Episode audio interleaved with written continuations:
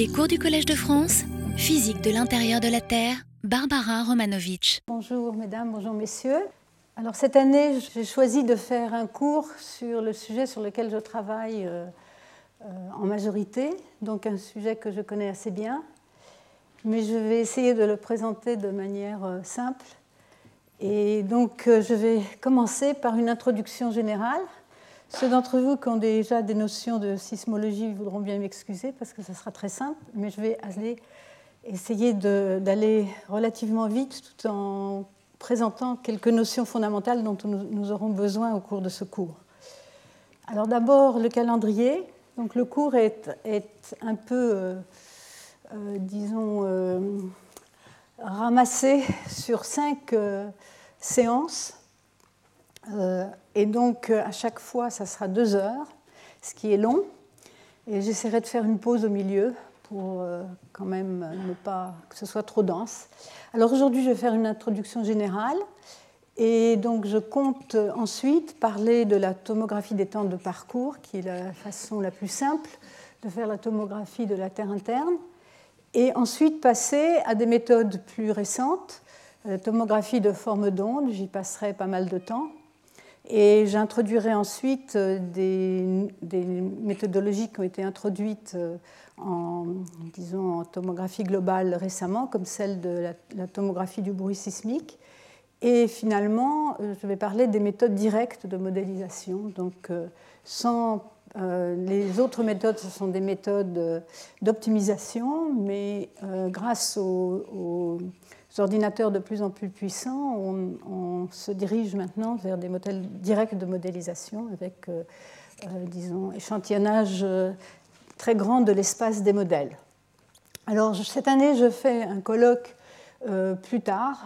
il aura lieu les jeudis 26 et vendredi 27 mars. Ce sera sur le sujet de l'imagerie sismique globale et dynamique interne de la Terre. Donc, ça va rassembler euh, des sismologues et des géodynamiciens principalement. Euh, les inscriptions colloques ne sont pas encore euh, affichées, mais ça sera fait d'ici quelques, d'ici 15 jours, 15 jours ou 3 semaines ou plus tard. Et donc ce colloque sera en langue anglaise. Donc je vous ai déjà dit que les cours sont de 2 heures. Nous allons voir ce que ça donne. Alors donc d'abord, un peu une motivation scientifique. Pourquoi faire de la tomographie? Pourquoi nous intéresser aux profondeurs de la Terre? Alors, euh, nous avons bien sûr des catastrophes naturelles, des tremblements de terre, des, éruptions volcaniques, des tsunamis. Et depuis très longtemps, euh, euh, les, hommes se sont intéressés à la raison pour laquelle nous avons ces, phénomènes catastrophiques et ils ont imaginé euh, différentes possibilités de dynamique à l'intérieur de la Terre. Euh, je montre cette euh, gravure très belle, une version de cette gravure d'Athanasius Kircher datant du XVIIe siècle, montrant des cavités à l'intérieur de la Terre remplies de, de fluides de, en, en, ébullition, de, de foyers brûlants qui donc donne l'idée d'une dynamique pouvant provoquer des euh, phénomènes à la surface. Et bien sûr, euh, il y a aussi la, euh, partie externe, hein, les vents, avec donc ici des, anges qui soufflent des vents. Mais nous allons nous intéresser à l'intérieur. Alors bien sûr, maintenant, nous savons depuis 50 ans, nous avons accepté nous avons fêté le 50e anniversaire de la tectonique des plaques l'an dernier, que la Terre est couverte d'une vingtaine de plaques plus ou moins rigides, enfin plutôt rigides, qui se déplacent les unes par rapport aux autres. Et euh, ce sont ce qu'on appelle les plaques lithosphériques. Elles ont en moyenne 80 km d'épaisseur et euh, donc elles se déplacent à raison de quelques centimètres par an donc la, le, temps qu'il faut pour euh, la croissance des ongles et euh, de nos ongles. Et l'essentiel de la déformation est concentré sur les limites des plaques. Donc tout l'intérieur des plaques est plus ou moins euh, rigide, ne se déforme pas, et la, déformation est aux limites des plaques. Et il y en a trois sortes principales. Les, les limites divergentes, où de nouvelles plaques se forment, le, le, magma remonte de l'intérieur de la Terre et se solidifie en écartant les plaques. Donc, c'est les, les, zones divergentes. La plupart d'entre elles sont sous les océans, sur des zones de montagne qu'on appelle les dorsales. Ensuite, il y a les zones où ces plaques rentrent de nouveau à l'intérieur de la Terre. Le volume de la Terre ne, change pas de manière euh, significative, donc tout ce qui se forme dans les dorsales doit retomber ou replonger dans le manteau à un endroit donné. Ça se passe euh, au niveau des zones de subduction, des zones de convergence donc ici euh, euh, représenté schématiquement. Et ensuite, il y a aussi les régions où des plaques se déplacent, se coulissent l'une par rapport à l'autre dans des mouvements essentiellement horizontaux, comme c'est le cas, par exemple, sur le long de la faille de San Andreas en Californie. Donc c'est schématiquement les trois principales interactions entre les plaques qui se produisent en leur bordure. Alors, euh, pourquoi a-t-il fallu attendre si longtemps pour accepter la tectonique des plaques? Wegener, euh, Alfred Wegener, dont on a, on a aussi fêté le centenaire de la théorie de la dérive des continents, avait déjà proposé, donc au début du siècle, alors il faut que je retrouve mon... Euh, voilà.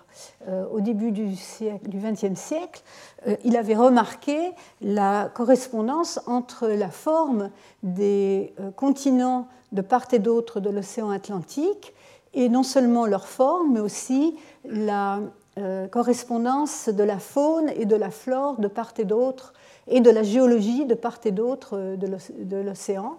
Et il en avait proposé que donc les, à une époque ancienne, plusieurs centaines de millions d'années euh, avant notre temps, euh, le continent africain était collé à, l'Amérique du Sud et euh, le, nord du continent africain et l'Amérique du Nord étaient aussi collés que les continents se sont déplacés. Par contre, le problème de l'acceptation de cette théorie, c'est qu'on ne trouvait pas un mécanisme pour expliquer comment ces, continents pourraient se déplacer euh, et s'écarter. Il a fallu attendre des progrès euh, dans la mécanique des fluides, qui, donc, euh, en particulier, les notions de convection dans les fluides, si on chauffe un fluide par le bas, il va se produire des courants euh, les particules de fluide euh, vont, se déplacer, avec le fluide chauffé étant de densité moins grande, va monter et va se refroidir à la surface plus froide, et ensuite va donc les particules plus froides vont être plus denses et vont retomber. Et donc on va mettre en route des courants de convection, et si on met par exemple un bouchon euh, à la surface, qui flotte à la surface, ce bouchon va se déplacer disons, dû à ces courants de convection. Alors donc, euh, l'analogie euh, ou l'équivalent sur la Terre, c'est que les plaques tectoniques euh, jouent le rôle de bouchons, très, très schématiquement, et que nous avons des courants de convection dans le manteau terrestre qui sont mis en route par le fait que la Terre se refroidit, et donc la chaleur de la Terre est dégagée au cours des temps depuis la formation de la Terre il y a 4,6 milliards d'années. Et la, Terre a emmagasiné de la chaleur, euh, d'abord de par sa formation, par euh, collision de, planétésimaux, et aussi par le fait qu'elle contient des éléments radioactifs qui, donc, au cours du temps, vont dégager euh, de la chaleur. Et c'est ce dégagement de chaleur qui va donc euh, mettre en route des courants de convection dans le manteau terrestre, mais aussi dans le noyau. Nous ne parlerons pas beaucoup du noyau euh, dans ce cours. Et donc, on a, euh, donc ce concept a donc pu être mis en place, être, mis en relation avec la dérive des continents, et donc amener à une acceptation. Et il y a aussi un, élément important qui donc date de la Seconde Guerre mondiale, l'acquisition de nombreuses données de ce qu'on appelle les anomalies magnétiques dans les fonds marins qui étaient utilisés pour, par pour guider les sous-marins et donc, euh, euh, ces anomalies magnétiques, donc ce sont, euh, donc c'est la magnétisation des roches qui est donc acquise lorsque le, la roche en fusion se solidifie. Cette roche va, les, particules magnétiques dans cette roche vont acquérir une direction de magnétisation qui est celle du champ magnétique terrestre au moment de la solidification. Or, le champ magnétique terrestre, qui donc a son origine à l'intérieur dans le noyau, euh, euh, s'inverse. Le nord devient le sud, le sud devient nord, tous les quelques centaines de milliers d'années en moyenne. Euh, et donc, les anomalies magnétiques vont avoir des directions opposées à différents moments suivant la, direction du champ magnétique prévalent. Et on a observé donc, en analysant ces données, qu'il y avait des anomalies très symétriques par rapport à la dorsale, au dorsal. Donc ici, par exemple, cette dorsale, ça pourrait être euh, les montagnes au milieu de l'océan Atlantique ou, aussi la dorsale Est-Pacifique dans l'océan Pacifique. Et les anomalies s'alignent de part et d'autre de cette dorsale de manière symétrique euh, avec euh, aussi bien dans leur, euh, dans leur forme, c'est-à-dire leur écartement, et la direction, disons, nord-sud ou sud-nord qu'elles représentent. Et ça, ça a fait penser immédiatement à ce que les fonds marins sont comme une bande magnétique qui enregistre les, non seulement les directions du champ, mais aussi la, la, la, création, la construction de la nouvelle croûte, donc qui se forme à la dorsale et qui ensuite, euh, au fur et à mesure que le magma pousse, va s'écarter et garder donc euh, euh, cette information sur euh, la direction du champ magnétique à l'époque de sa formation. Et donc on avait, on avait grâce à cela donc, tous les éléments en place pour comprendre que les plaques lithosphériques se forment au milieu des océans, s'écartent et se refroidissent au fur et à mesure que le temps passe et euh, donc mettre tout ça dans le cadre euh, euh, donc de, la théorie de la tectonique des plaques. Donc ça, c'est la théorie des tectoniques des plaques. On peut, toujours, on peut se demander cependant est, quels sont ces mouvements de convection à l'intérieur de la Terre qui provoquent ces, ces mouvements, qui provoquent l'arrivée du magma à la surface et, donc, euh, on aimerait savoir ce genre de, choses. D'autre part, il y a des éléments qui ne collent pas avec la théorie de la tectonique des plaques, qui suppose que l'essentiel, comme je l'ai dit, l'essentiel de la déformation est sur les bordures des plaques. C'est là qu'on voit l'essentiel de la sismicité, c'est la, plupart des séismes. C'est aussi là qu'il y a aussi qu'il y a la plupart des volcans, des volcans sur les dorsales au moment où la croûte se forme, des volcans dans les zones de subduction lorsque les plaques s'enfoncent dans l'intérieur de la Terre et provoquent euh, un déplacement de magma provoquant des volcans. Par contre, il y a des volcans tels Hawaï qui se trouvent au milieu, en plein milieu de plaques. Ici, c'est la très grande plaque pacifique. Et ce qui est indiqué ici, c'est le les volcans actifs se trouvent ici, le zéro, c'est des âges, les âges des roches, donc zéro million d'années en millions d'années. Et euh, vous avez une ligne de volcan qui est plus ou moins parallèle à la direction euh, du déplacement de la plaque jusqu'à environ 40 millions d'années. Donc ça, c'est l'âge des volcans progressifs, donc dans la direction de la plaque. Euh, la direction change un peu au-delà de 40 millions d'années, mais continue, on continue cette progression dans l'âge.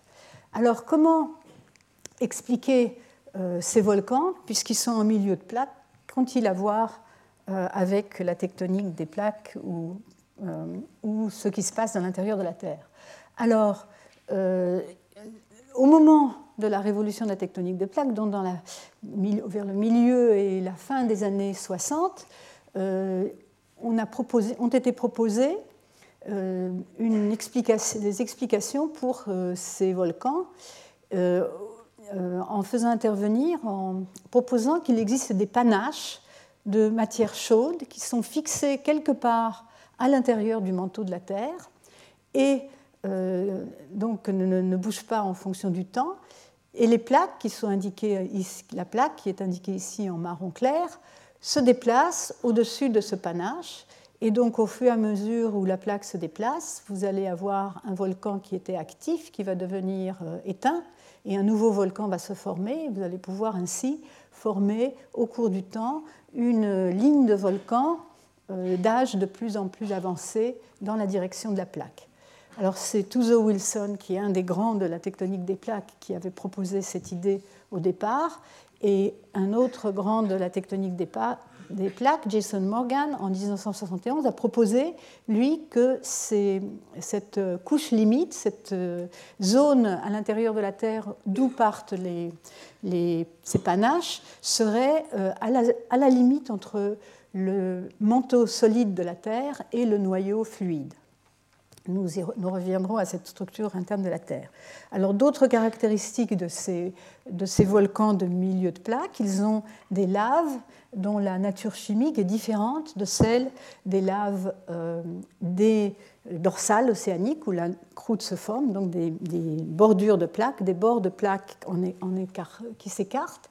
Euh, par exemple, si on compare, alors peu importe, c'est simplement pour montrer, ça c'est un un, disons, un diagramme de géochimiste montrant euh, une composition isotopique d'éléments traces. Euh, euh, l'important, c'est de voir que les volcans de points chauds, donc au milieu de plaques, comme Hawaï, ont une composition différente dans cet espace que les, volcans de, des dorsales, hein, les Mid-Ocean Ridge Basalt. Et ça, c'est juste un exemple, il y en a d'autres.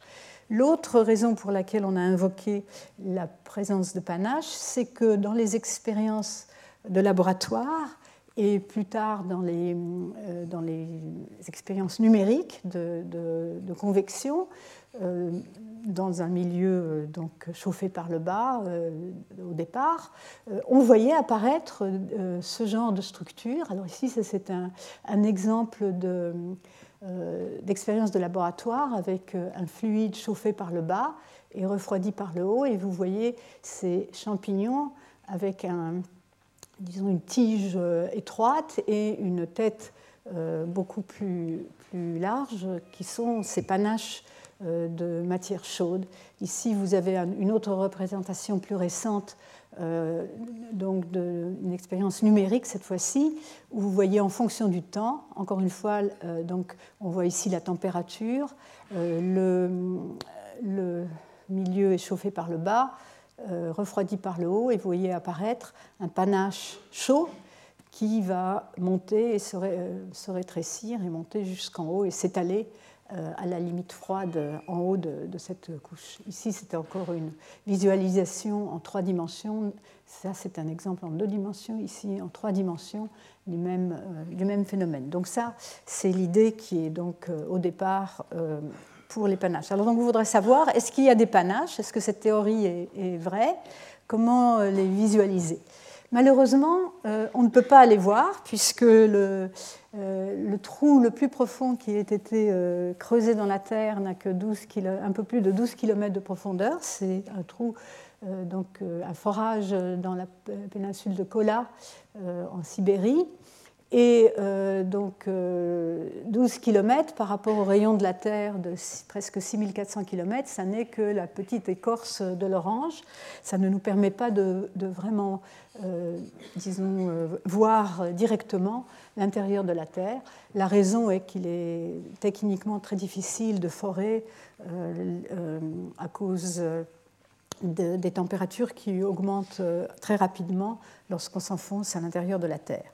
Donc on, est réduit à des méthodes indirectes. Alors bien sûr, on peut faire des modèles. Alors ici, j'ai un très beau modèle que je voulais vous montrer. C'est un modèle qu'on appelle géodynamique ou donc un modèle numérique ici dans un, espace à symétrie sphérique de deux dimensions, où on a donc introduit des euh, on a chauffé par le bas, on a peut-être aussi chauffé par l'intérieur euh, pour simuler euh, les éléments radioactifs à l'intérieur du manteau. D'ailleurs, la taille n'est pas, pas bonne, hein. ça n'est pas à la bonne échelle. Le noyau est plus petit que, que dans la Terre, je voulais faire remarquer. Mais vous voyez les courants descendants froids ici, et les courants, des courants montants plus chauds. Et euh, donc euh, un modèle, mais bien sûr, ça n'est pas la Terre. Et quels sont les ingrédients qu'il faut mettre dans ces modèles pour qu'elles ressemblent le plus possible à la Terre? Alors je vais vous montrer, continuer à vous montrer ça parce que c'est assez intéressant de voir ce qui se passe, mais souvenez-vous bien, ça n'est pas vraiment la Terre, mais et c'est très accéléré puisque euh, les mouvements donc euh, de l'ordre du centimètre par an ou moins, euh, c'est des millions d'années qu'on modélise de cette manière-là. Alors les questions fondamentales qu'on peut se poser, c'est comment les plaques lithosphériques sont couplées avec la circulation mantélique, donc avec cette convection, et quel est le moteur? Est-ce que ce sont les plaques qui, euh, qui vont, euh, disons, être euh, le moteur de, de, la convection, les plaques avec les, les, plaques qui sont plus denses que lorsqu'elles se refroidissent, qui vont s'enfoncer. Donc, c'est les phénomènes de, gravité qui vont mettre en route la, la convection. Ou bien, au contraire, est-ce le, est le manteau qui, par le refroidissement, euh, donc va, euh, va, mettre en route des, des, courants ascendants, des courants chauds, et est-ce que c'est lui qui va être le moteur euh, du mouvement des plaques? Et bien sûr, la réalité est sans doute quelque part au milieu, mais on aimerait savoir de manière précise comment ça se passe. On voudrait savoir quel est le destin des plaques en subduction. Ici, dans ce modèle que je montre ici, on voit ces courants descendants qui on pourrait imaginer que, euh, plus, euh, qu'on a ici une zone de subduction et, c'est la plaque euh, s'enfonce jusqu'au fond de la Terre, ou ici de manière très verticale, etc. Euh, est-ce que c'est vraiment ça qui se passe dans la Terre? Il y a donc cette idée que la convection pourrait se faire en deux couches ou en une couche, je vais en reparler un peu. Euh, parce que nous avons un manteau supérieur et un manteau inférieur qui sont séparés vers 660 km de profondeur par une discontinuité qui correspond à une transition de phase dans les matériaux, euh, qui, dans les minéraux euh, de, qui, dont le manteau est constitué. Ensuite, donc, les panaches mantéliques, je je vous en ai déjà parlé. Est-ce qu'ils existent? Quelle est leur morphologie? Est-ce qu'ils ressemblent à ceux qu'on voit en laboratoire? Est-ce qu'ils sont d'origine purement thermique euh, ou euh, la, composition joue-t-elle un rôle aussi? Euh, Et où se trouvent leurs racines Est-ce qu'elles se trouvent à la, à la, limite entre le noyau manteau ou quelque part ailleurs, par exemple à cette discontinuité à 660 km entre le manteau supérieur et le manteau inférieur. Ensuite, on voit par la sismologie, nous en reparlerons, des, structures très complexes à la base du manteau. Ils ont des noms très euh, barbare. Nous en reparlerons. Pour l'instant, on n'a pas besoin de savoir. Et ensuite, évidemment, il y a aussi la dynamique du, noyau avec la graine solide qui donc euh, euh, croît en fonction du temps alors, alors, que la Terre se refroidit et joue un rôle dans la convection la, du noyau externe, donc qui est euh, fluide, qui est liquide, qui est fait de fer liquide principalement, et donc qui est à l'origine du champ magnétique. Donc c'est des questions importantes, mais nous n'aurons pas le temps de parler cette fois-ci euh, du noyau. Donc les questions, encore une fois, convection à une couche, on pourrait imaginer qu'on a des zones de subduction qui descendent jusqu'à la limite noyau-manteau qui est indiquée ici. Ça, c'est le noyau. La graine n'est pas indiquée. En vert, le manteau, les plaques ici en, mauve, et ça, ça représente un, éventuellement un continent. Donc une zone de subduction qui descend jusque-là. Des panaches, un panache qui remonte de la limite noyau-manteau. Donc ça, c'est un euh, modèle euh, éventuel, donc une hypothèse à examiner. Euh, L'hypothèse donc c'est une extrême. L'autre extrême, c'est une convection séparée entre le manteau supérieur et le manteau inférieur. C'est une, euh, hypothèse qui était chère aux géochimistes jusque relativement récemment, parce qu'ils examinaient les différentes, justement, la nature des, des, roches, la nature des minéraux euh, qu'ils observaient, des laves qu'ils observaient dans les volcans, et vous voyez ces différences très grandes entre les volcans de dorsales, où la croûte se forme, donc qui échantillonne euh, les parties superficielles de la Terre, le manteau supérieur, et les, euh, et les, donc, les volcans de point chaud qui échantillonneraient éventuellement une couche plus profonde. Donc ça, l'autre modèle extrême. Et entre les deux, il y a euh, d'autres possibilités. Hein, la possibilité de gâteau marbré où l'hétérogénéité, euh, donc euh, les hétérogénéités de structure seraient un peu distribuées à l'intérieur du manteau, en particulier du manteau inférieur. Et d'autres modèles proposés comme celui-là, la présence d'une couche abyssale dont, qui serait échantillonnée par les panaches. Donc euh, voilà, ça c'est simplement euh, des, dessins pour euh, fixer les idées sur la façon dont on réfléchit à ces questions. Mais comment aller voir? Alors évidemment, nous allons appliquer des méthodes qui sont similaires à celles qui sont mieux connues d'imagerie médicale, où en fait ce qu'on fait, c'est qu'on envoie des ondes. on a des sources d'ondes de différents types euh, euh, d'ondes magnétiques, euh, des rayons X, des ondes acoustiques ou des infrasons, et on les récupère à la surface du corps, donc sans aller voir à l'intérieur, sans, sans intervenir.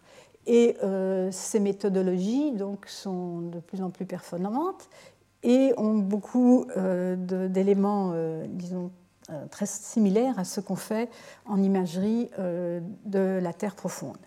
Mais euh, revenons un peu en arrière parce qu'il est important de réaliser que la sismologie, qu'on appelle la sismologie globale, est une science relativement récente.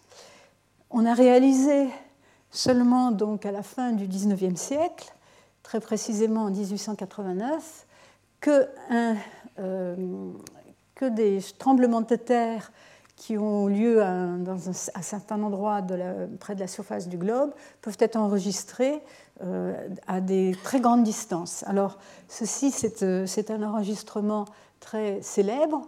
En fait, ça n'est pas un sismomètre, c'est un inclinomètre euh, situé dans la ville de Potsdam. Et cette personne, von Räuber-Paschwitz, étudiait les marées de la Terre et il avait ils avaient des instruments, euh, un à Potsdam et un autre dans une ville proche, mais euh, on n'est pas tout à fait à côté, à Wilhelmshaven. Et ils ont observé un jour une, une espèce de perturbation euh, assez bizarre comme ça, mais ils l'ont observé dans les deux endroits, c'est-à-dire ils l'ont observé aussi bien à Potsdam qu'à dans cette autre ville, Wilhelmshaven, et euh, donc, ça n'était pas euh, une, perturbation locale, ça n'était pas une vache qui avait euh, donné un coup de pied dans l'instrument.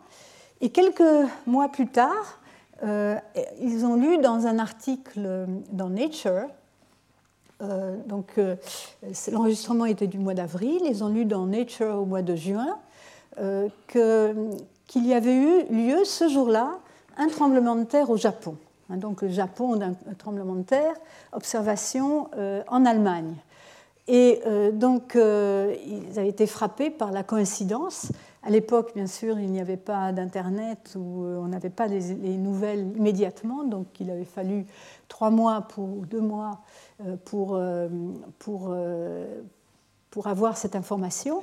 Mais ils en ont fait les rapprochements et donc ont on, donc, euh, on a donc conclu que c'était les ondes engendrées par le séisme, les ondes sismiques engendrées par le séisme, qui euh, étaient à l'origine de ces perturbations. Alors, c'est comme ça qu'est née la sismologie globale.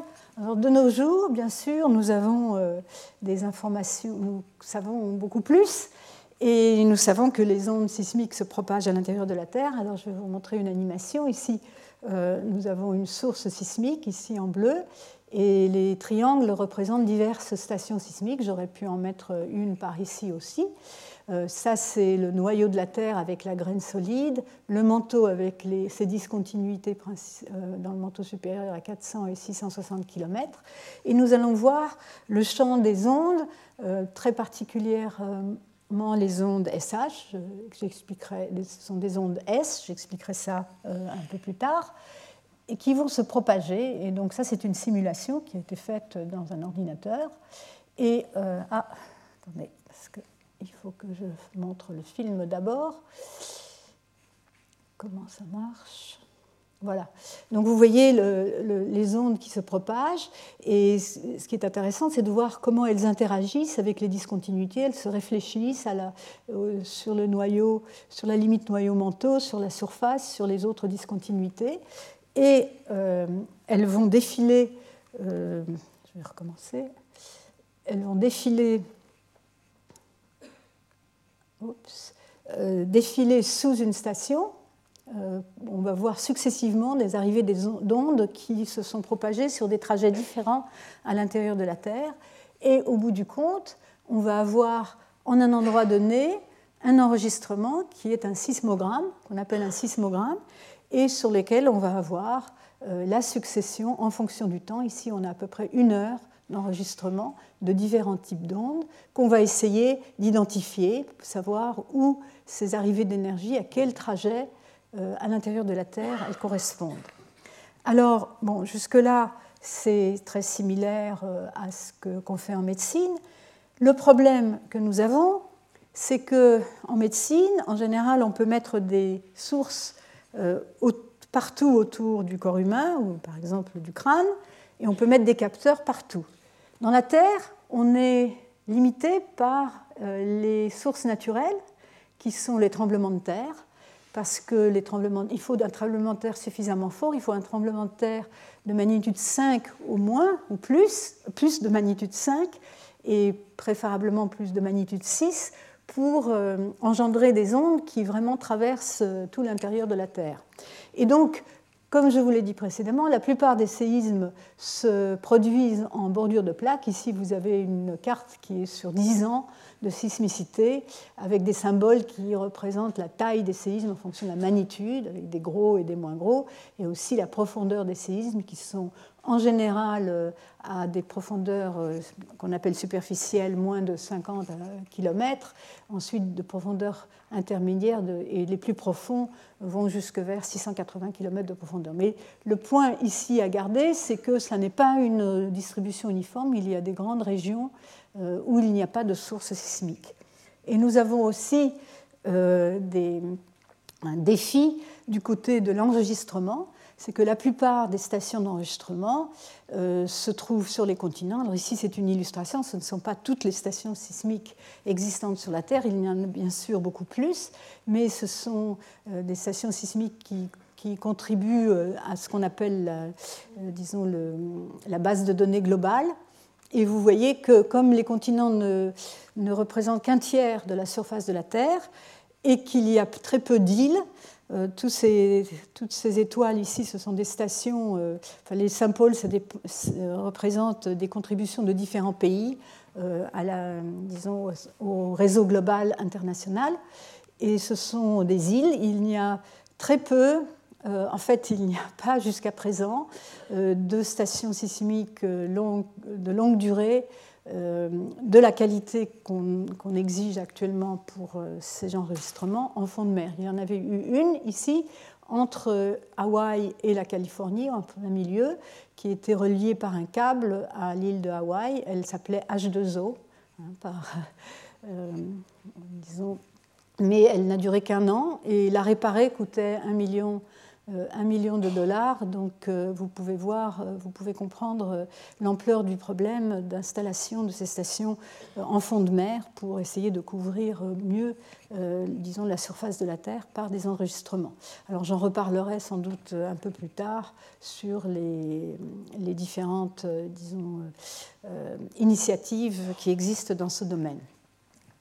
Mais à retenir, c'est la distribution ni des sources ni des stations n'est uniforme. Et donc c'est vraiment là qu'est la plus grande difficulté euh, de la tomographie sismique globale, c'est le problème principal auquel on est confronté et auquel on passe énormément de temps pour essayer d'y remédier par, de manière indirecte. Donc j'en parlerai beaucoup. Alors, en imagerie globale, qui l'imagerie globale est née à la fin des années 70, donc assez récemment, et il y a 40 ans. Et depuis, il y a eu beaucoup de progrès dans l'instrumentation, les, les, enregistreurs et la puissance des ordinateurs qui fait que a, les méthodes se sont beaucoup développées. Donc juste un mot des enregistreurs. Pour la sismologie globale, le sismomètre euh, le plus, disons, le sismomètre euh, de luxe, mais le plus performant, c'est un sismomètre qu'on appelle STS1, qui a été construit euh, en Suisse, qui est un enregistreur à très large bande. Il, permet d'enregistrer toute la bande de fréquences, je vais y revenir, qui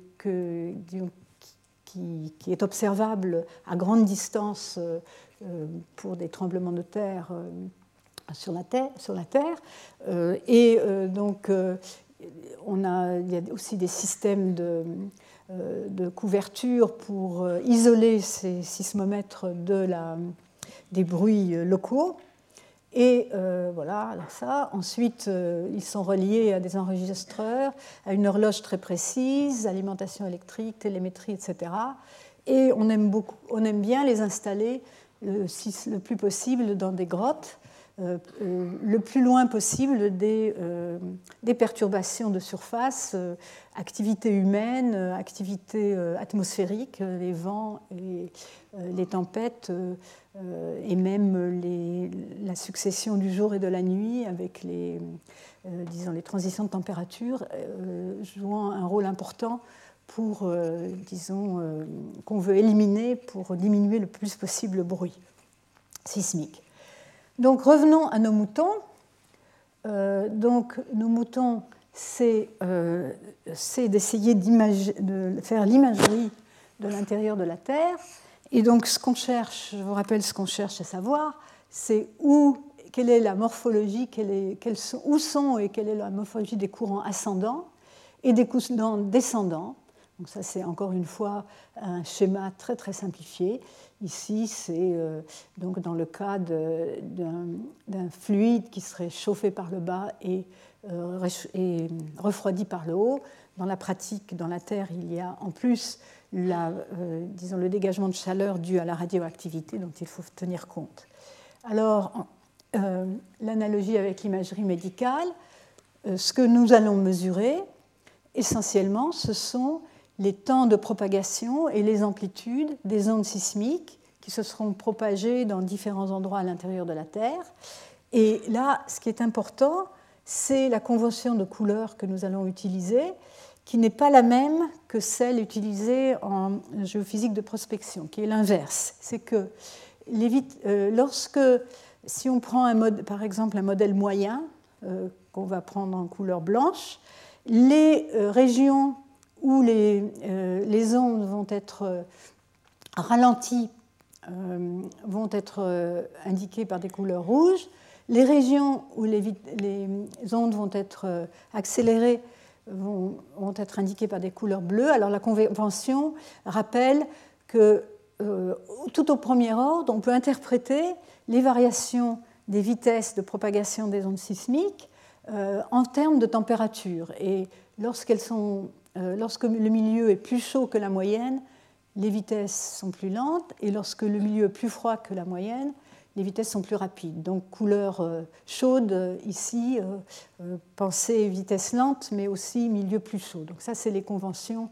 Alors, un autre élément, il s'agit de vitesse de propagation. À quelle vitesse se propage l'onde? Ça n'est pas la même chose que la vitesse de déplacement des plaques. Hein. La vitesse de déplacement des plaques, c'est de l'ordre du centimètre par an, euh, ou quelques centimètres par an, suivant les plaques. Et la vitesse de propagation des ondes dans la Terre, c'est des kilomètres par seconde. Donc euh, euh, voilà, ne pas confondre. Alors, le principe de la tomographie. Le principe de la tomographie, en, en dessin, c'est tout simple. Imaginez que vous ayez un milieu avec une région froide et une, ce que je vais appeler une anomalie chaude à l'intérieur. Vous avez des sources, euh, de, des sources sismiques euh, tout autour et des enregistreurs, ici indiqués par les triangles bleus, et vous allez mesurer le temps de parcours de l'onde, ici indiqué tout simplement par un ray qui est tout droit, qui est linéaire, qui est rectiligne parce que la structure ne change pas. C'est tout très schématique. Mais euh, donc vous allez enregistrer un certain temps de parcours, euh, qui va être votre temps de parcours moyen dans le, dans le, background euh, plus froid. froid. Et seules les, les stations pour lesquels, et les sources, les couples de stations sources qui vont traverser la région lente euh, vont avoir ce qu'on appelle une anomalie de temps de propagation. Les ondes vont arriver ici plus tard. Elles vont être ralenties par ce corps et elles vont arriver plus tard. Donc ici, vous allez avoir sur cet enregistreur-là, correspondant à cette source-là, une arrivée plus, plus lente, plus retardée, une arrivée retardée, une arrivée retardée, et les autres donc ne sont pas retardées. Pareil dans l'autre sens, hein, avec celles qui interagissent avec euh, la zone lente vont être ralenties. Si vous n'avez que des enregistrements dans une direction, vous allez pouvoir dire j'ai une anomalie à peu près dans cette région-là. Mais si vous n'avez pas d'autres euh, directions, euh, dans vous ne regardez que dans une direction, vous n'allez pas pouvoir la localiser et donc aussi déterminer sa, son amplitude. Quel est le quelle est l'anomalie de vitesse correspondante à l'intérieur de cette, euh, anomalie. C'est donc euh, le, principe, le plus fondamental, c'est qu'on a besoin d'illuminer les structures dans différentes directions pour pouvoir résoudre leur euh, localisation et aussi, donc, une fois qu'on les a localisées, on peut aussi en déduire l'amplitude. Ça, c'est une autre version du même diagramme pour, euh, encore une fois, on part d'un milieu de référence, dans ce cas-là un milieu homogène, des sources S1, S2, des stations AB ici, une autre C ici. Euh, le milieu est homogène, donc les ondes se propagent euh, selon des, lignes droites. Hein, la propriété du milieu est la même partout. Et vous introduisez ici une anomalie rapide, une anomalie lente. Euh, donc, euh, la station B ici, qui enregistre la source S2, va euh, enregistrer un temps d'arrivée plus rapide, hein, plus tôt que prévu. Celle-ci va enregistrer un temps d'arrivée retardé. Par contre, celle-là va enregistrer le, temps de référence. Et encore une fois, si vous avez uniquement si vous échantillonnez uniquement dans une direction, vous allez peut-être pouvoir localiser en gros une anomalie, mais pas l'autre. Il vous faut vraiment quadriller l'espace le plus possible pour euh, pouvoir résoudre ces structures. Donc évidemment, euh, on passe euh, ça, dans, un, dans le domaine mathématique. je vais vous montrer un exemple simple tout à l'heure. Euh, mais c'est vraiment ça le principe fondamental euh, de la tomographie. Si vous n'avez pas une bonne illumination, vous n'arriverez pas à résoudre les structures. Et comme je vous ai dit, nous n'avons pas une bonne distribution des sources, nous n'avons pas une distribution des stations euh, adéquate, donc il faut donc inventer des, des, méthodes pour y remédier. Alors, donc, les ondes sismiques, euh, quelles sont leurs propriétés, euh, on va se placer dans le cadre d'un milieu élastique. Euh, donc quand les ondes se propagent, elles vont déformer les roches au fur et à mesure qu'elles se propagent, mais les roches vont revenir à leur forme et à leur position précédente dès le passage, dès que l'onde est, passée. Et dans un milieu élastique comme celui de la Terre, un milieu solide, il y a deux types d'ondes qui se propagent, les ondes de compression qu'on appelle P et les ondes de cisaillement qu'on appelle S, P pour primaire, S pour secondaire. Elles ont des propriétés différentes. S, pourquoi on les appelle comme ça? Celles-ci se propagent plus vite elles arrivent les premières. et celles-ci arrivent plus tard, donc on les appelle secondaires.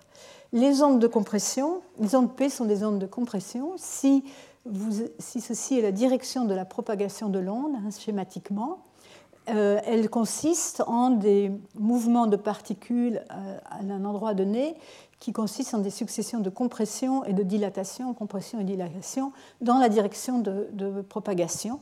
Donc changement de volume, hein, compression et raréfaction, il n'y a pas de rotation. Elles sont similaires aux ondes sonores dans l'air.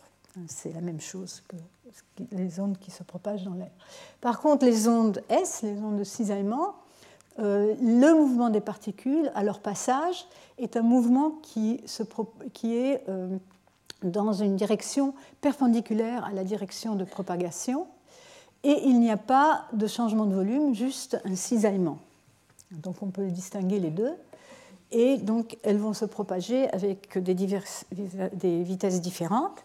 Donc il faut introduire euh, les propriétés du milieu auxquelles elles vont être sensibles.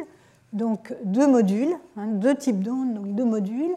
Le module d'incompressibilité qu'on appelle kappa, qui représente euh, le rapport de la force à la déformation, donc euh, qui représente la force par unité de volume qui est nécessaire pour changer de volume sans changer la forme. Donc euh, le changement de volume, c'est, donc on a aussi un signe moins. Quand la pression augmente, le volume, plus vous augmentez la pression, plus le volume va diminuer. Et la vitesse associée, c'est euh, comme la vitesse du son, euh, ça va être une vitesse, euh, une vitesse des ondes qui traversent un tel milieu, va être la racine carrée de ce module divisé par ρ, qui est la densité. La densité du milieu va toujours être notée par ce symbole ρ. Donc ça, c'est le module d'incompressibilité. Il y a L'autre module, euh, ce sont donc des modules physiques qu'on peut mesurer en laboratoire. On peut, les mesurer en faisant des expériences de laboratoire sur des roches et déterminer ses propriétés sur les roches dans différentes conditions de pression et de température. Et l'autre module, c'est le module de cisaillement ou la rigidité qui mesure, alors ici vous voyez un, disons un, euh, un volume qu'on va déformer, mais sans en changer le volume, euh, ainsi, donc, euh, ce qui produit un cisaillement. Ça va être encore une fois la force nécessaire pour changer la forme, ici indiquée par l'angle θ et la surface du, morceau de, cube, si vous voulez, donc son volume, et donc ce rapport, ce sera le euh, module de rigidité. Et on note que pour les liquides, ce module est, égal à zéro. Les, liquides n'ont pas de rigidité. Et la vitesse qui va correspondre, ça va être la vitesse des ondes de cisaillement, la racine de mu sur ρ, ρ étant toujours la densité. Alors, encore quelques notions. L'élasticité, la, théorie de l'élasticité, c'est euh, la théorie dans laquelle les contraintes sont proportionnelles aux déformations. Ce qui s'écrit de manière un peu complexe mathématique ici, si on indique les, contraintes dans un milieu à trois dimensions comme notre espace, euh, vous avez des indices IJK qui vont varier euh, de 1 à 3, et un tenseur d'ordre 2 ici, un tenseur d'ordre 2 ici pour les déformations, et euh, une, un tenseur d'ordre 4 qui les relie. Mais vous pouvez, dans un, dans un, espace de dimension 1, donc tout simple, une barre euh, que vous, allez comprimer, euh, vous la déformation de la barre, c'est le changement de longueur divisé par la longueur totale de la barre, et vous pouvez relier ça de manière linéaire à la force appliquée pour déformer la barre. C'est ça la théorie de l'élasticité. Euh, c'est la loi de Hooke et qui est valable pour des déformations euh, toutes euh, assez euh, petites, qui est le cas, qui est une bonne hypothèse dans le cadre de la propagation des ondes sismiques, disons qui, font des déplacements de l'ordre du micron, donc, enfin des déplacements de l'ordre du micron. On est bien dans le cadre de cette théorie en général. Je dis bien en général parce qu'il y a des exceptions.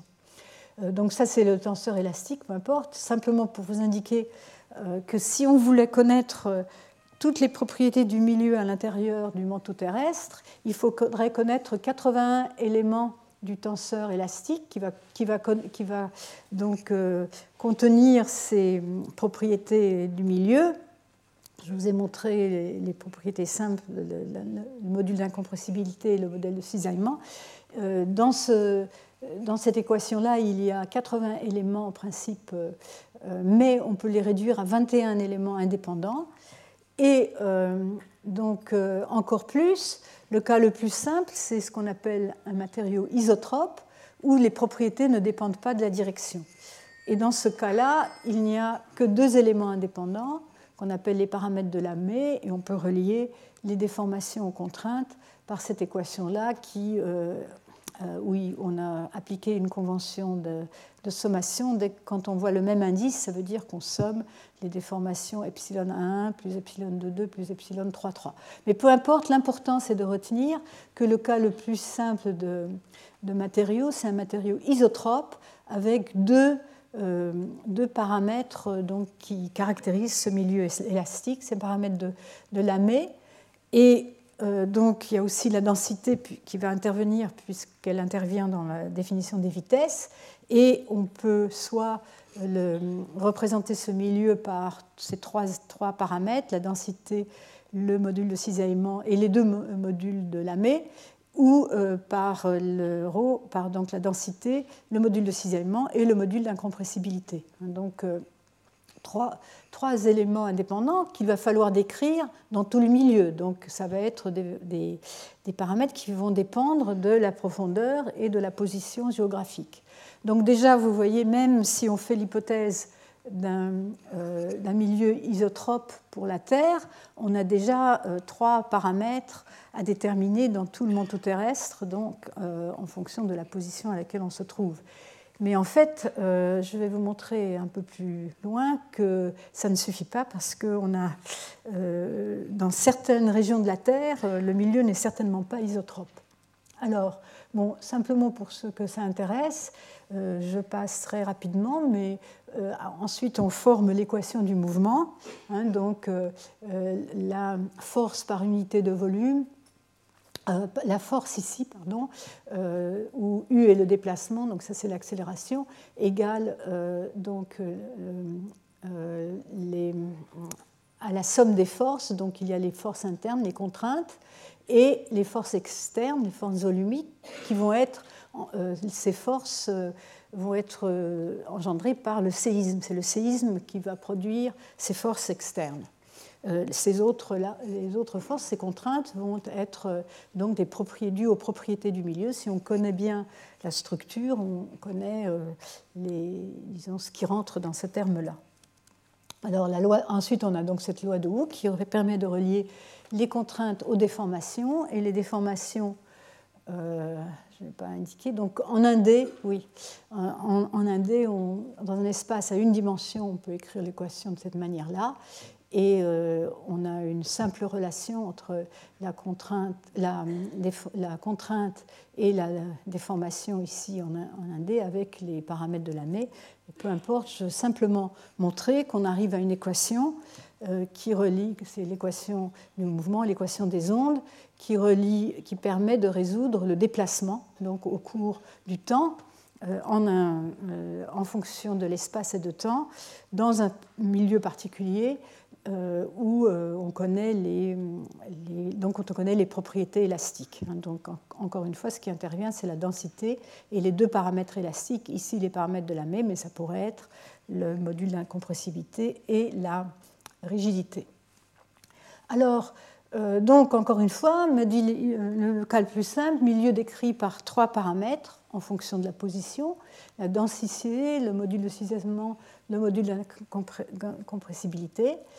Euh, mais euh, si on résout l'équation des ondes, on s'aperçoit qu'on fait apparaître deux types d'ondes. Donc, donc, encore, euh, voilà, ces ondes P, les ondes de compression et les ondes de cisaillement. Et donc, les deux, les deux vitesses correspondantes qu'on va noter VP ou parfois alpha, et VS ou bêta, j'aurais dû mettre bêta ici.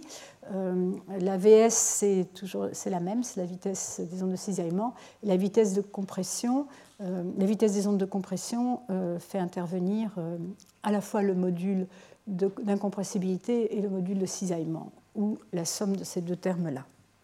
Alors, euh, et euh, on voit tout de suite que la vitesse des ondes S, bêta ou VS, est inférieure à la vitesse des ondes P, sachant que les paramètres sont positifs. Alors, dans le cas général, c'est plus compliqué, mais je dois en dire un mot pour euh, bien cadrer le problème.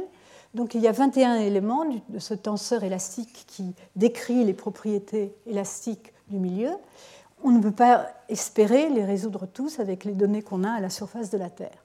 Donc on est obligé de faire des, hypothèses, des hypothèses informées suivant ce qu'on sait de la nature des roches et de leur distribution dans l'intérieur de la Terre, et euh, des hypothèses sur le type d'anisotropie, c'est-à-dire l'écart par rapport euh, à l'isotropie qui va donner des vitesses différentes suivant qu'on regarde dans des directions différentes ou suivant la polarisation des ondes euh, lorsqu'elles se propagent à l'intérieur de la Terre. Donc, euh, si on fait ces hypothèses, on va pouvoir réduire le nombre de paramètres indépendants et euh, donc on va avoir certains types d'anisotropie et chacun va être décrit par un nombre spécifique, une combinaison spécifique de ces paramètres élastiques, donc de ces 21 éléments. Alors simplement des exemples ici de symétrie dans les cristaux. Euh, donc, euh, et suivant la symétrie, vous avez plus ou moins de paramètres indépendants indiqués ici entre parenthèses. Le système cubique, il n'y en a que trois. Le système hexagonal, euh, comme celui de, la glace, il y en a cinq. L'olivine, qui est le matériau principal, enfin prépondérant dans le manteau supérieur de la Terre, a une structure orthonombique où il faut neuf, il y a trois plans de symétrie, neuf éléments indépendants, etc. C'est ces, euh, deux types de symétrie qui vont être les plus, euh, les plus rencontrés donc, dans l'intérieur de la Terre. Mais vous voyez qu'on est passé de deux euh, paramètres indépendants, la, kappa et mu, à 5 dans ce cas-là et 9 dans ce cas-là. Alors ici, je donne l'exemple de, de, la glace, mais ça s'applique aussi aux roches. Euh, en particulier, on va avoir un système hexagonal si on a une structure en couche. Vous pouvez bien vous imaginer que si vous avez une structure en couche, horizontale par exemple, avec des zones rapides, des zones lentes, euh, une succession, euh, une alternance de zones rapides et de zones lentes, la vitesse de propagation des ondes lentes le long euh, des plans de, de, couches va être différente de la, vitesse de propagation dans la direction perpendiculaire aux couches. Et il y a une symétrie hexagonale, une symétrie autour d'un axe qui va donner lieu à cinq éléments indépendants euh, du tenseur élastique. Donc ce, type de symétrie, on l'appelle SPO, en anglais Shape Preferred Anisotropy.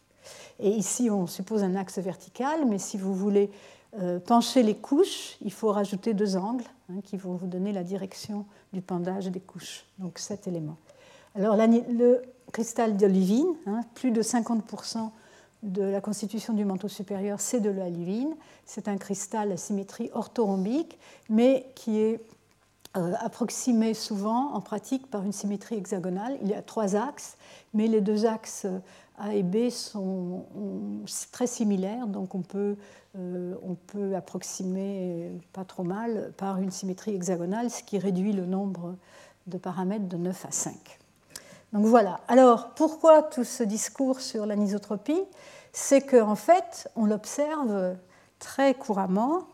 Elle a été observée dès ici euh, les années 60 euh, dans euh, la lithosphère océanique où ont été observées des variations azimutales. Alors azimutales, ça veut dire en fonction de l'angle par rapport au nord, hein, dans laquelle on regarde la propagation des ondes. on a observé des variations dans les temps de parcours, c'est-à-dire donc dans les vitesses de propagation des ondes. Ici, vous avez cette observation, euh, donc l'azimut, donc ici ça c'est le nord, ça, 180 degrés ça va être le sud, est à 90 degrés, ouest à 270 euh, degrés, et vous voyez que les vitesses sont plus rapides ici à 90 degrés et plus lentes à, euh, les plus lentes à, 180 degrés à 0 degré. Et ça, c'est la direction nord-sud, plus ou moins, de la, euh, de la, dorsale. En fait, les observations initiales, elles, ont été faites à Hawaï, mais peu importe, euh, ça s'applique aussi dans les régions de dorsale, c'est plus simple à expliquer. Et donc, vous avez des vitesses plus rapides dans la direction perpendiculaire à la direction de la dorsale que dans la direction de la dorsale. Euh, donc ça, c'est les premières observations, c'était des ondes P qu'on appelle les ondes PN, c'est des ondes P qui se propagent juste en dessus de la base de la croûte terrestre. Donc, euh, euh, vous voyez, des, quelques pourcents d'anisotropie qu'on ne peut pas ignorer, puisque ça donne des, observations très cohérentes et dont il faut bien sûr tenir compte, sinon l'interprétation tomographique serait complètement fausse. Alors non seulement nous avons donc à tenir compte de l'anisotropie dans le manteau supérieur, essentiellement dû euh, à l'olivine, et ce qui se passe, c'est que les cristaux d'olivine s'alignent dans la direction euh, de, la convection, dans la direction du mouvement euh, de convection, et donc suivant que c'est...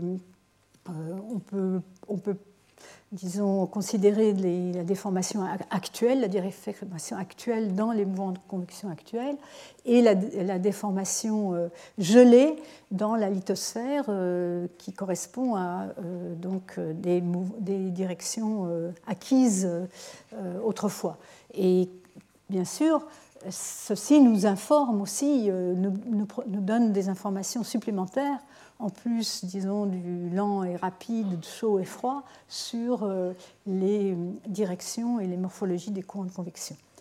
Euh, un, juste un mot pour ce qui se passe à la base du manteau. Il y a aussi euh, des observations d'anisotropie qu'on observe par la sismologie et qui correspondent sans doute à la présence d'une structure cristalline euh, qui est ce qu'on appelle la post-perovskite, euh, la, euh, la, structure ou le,